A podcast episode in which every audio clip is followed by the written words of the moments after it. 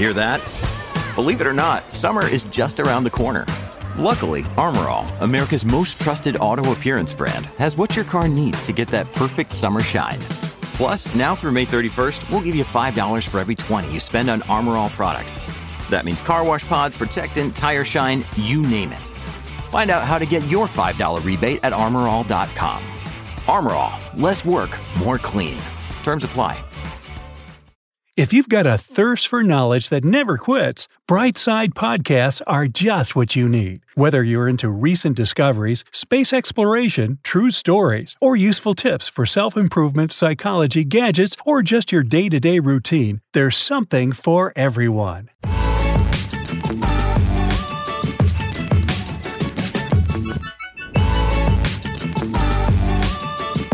Seven things you should never do with an automatic transmission. At first glance, driving a car with an automatic transmission may seem easier than driving a manual. The interface of automatic vehicles is often simpler, and new drivers don't have to struggle with the seemingly unruly stick shift and clutch. This is supposed to allow them to concentrate on the road better. Besides, an automatic transmission nails uphill driving and stop-and-go traffic. But even though driving an automatic may look like a walk in the park, there are still some ways you can unwittingly mess up your transmission. So here are 7 of the most dangerous mistakes you can make when driving an automatic. And don't forget that we have all kinds of useful videos like this one on our channel, so be sure to subscribe and ring that notification bell. That way, you won't miss any of the daily uploads here on The Bright Side of Life. Number 7. Don't shift from drive to reverse before your car stops moving. We've all made this mistake at least once. You're in a hurry and too impatient to come to a full and complete stop before you shift from drive to reverse, or vice versa. But if you think this is harmless, I'm sorry to disappoint you, but you can do some real damage to that transmission and its components. When you shift while your car is still moving, you're using the transmission itself to stop the car, not the brakes. If your brakes wear down, replacing them will cost you around $200. But by constantly shifting from drive to reverse while the car's still rolling, get ready for damage that can run you at least $2,500. So, choice is yours. Number 6. Never put your car in park before it stops completely.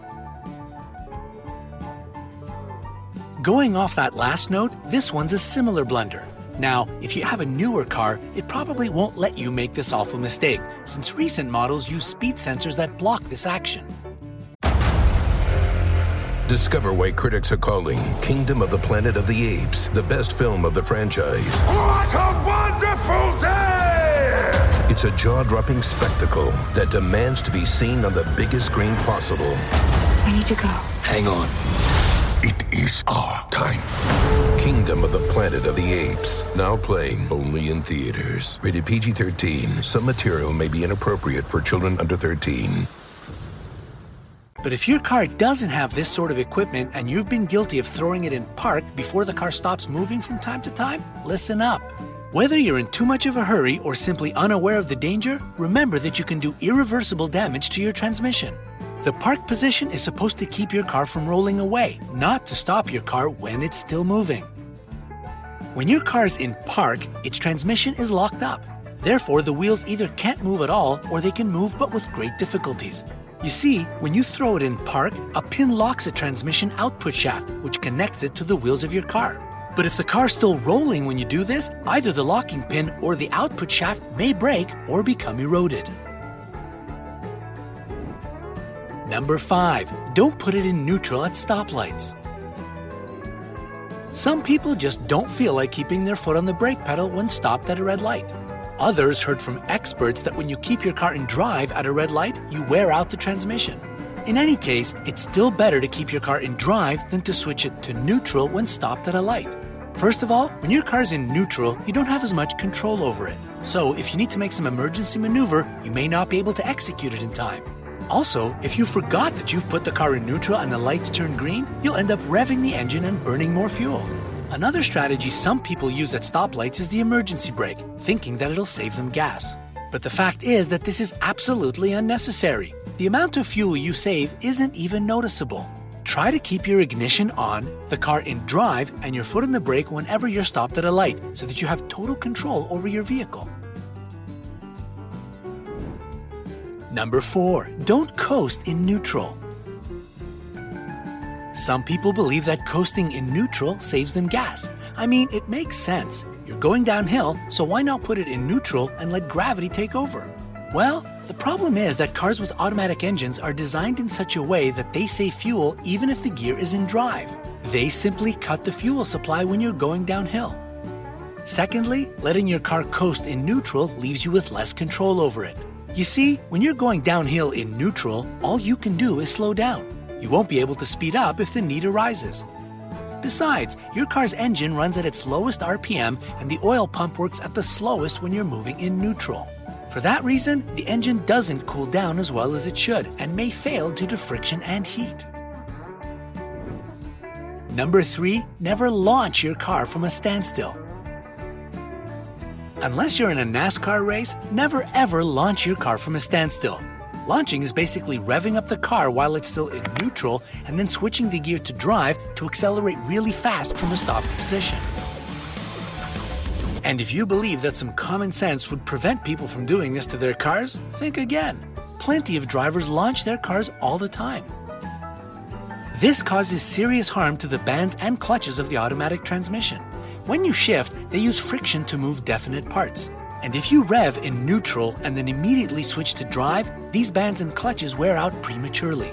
Even worse than that, if you keep launching your car this way, these parts won't be able to hold friction anymore. As a result, the transmission will begin to slip when it's in gear. Clutches and bands are affordable enough. What will cost you a fortune is taking out the transmission and tearing it down in order to get to the parts that need replacing. When you need mealtime inspiration, it's worth shopping Kroger, where you'll find over 30,000 mouth-watering choices that excite your inner foodie. And no matter what tasty choice you make, you'll enjoy our everyday low prices, plus extra ways to save, like digital coupons worth over $600 each week. You can also save up to $1 off per gallon at the pump with fuel points. More savings and more inspiring flavors make shopping Kroger worth it every time. Kroger, fresh for everyone. Fuel restrictions apply. Number 2, avoid keeping the gas tank on low. Probably every car owner out there knows that driving with the gas light on is a big no-no, and still so many of us are guilty of it. Sometimes you just can't get to a gas station. Other times you simply don't have the cash. But ignoring the low fuel light may eventually cost you much more than just filling your tank up, especially if your car has an automatic transmission. To run properly, cars need to have proper fluid pressure. On top of that, fuel keeps different elements of the car lubricated and helps the engine as well. If your tank is constantly low on fluid, these parts will wear out much faster than they would normally. Number 1, do not let water get in the transmission.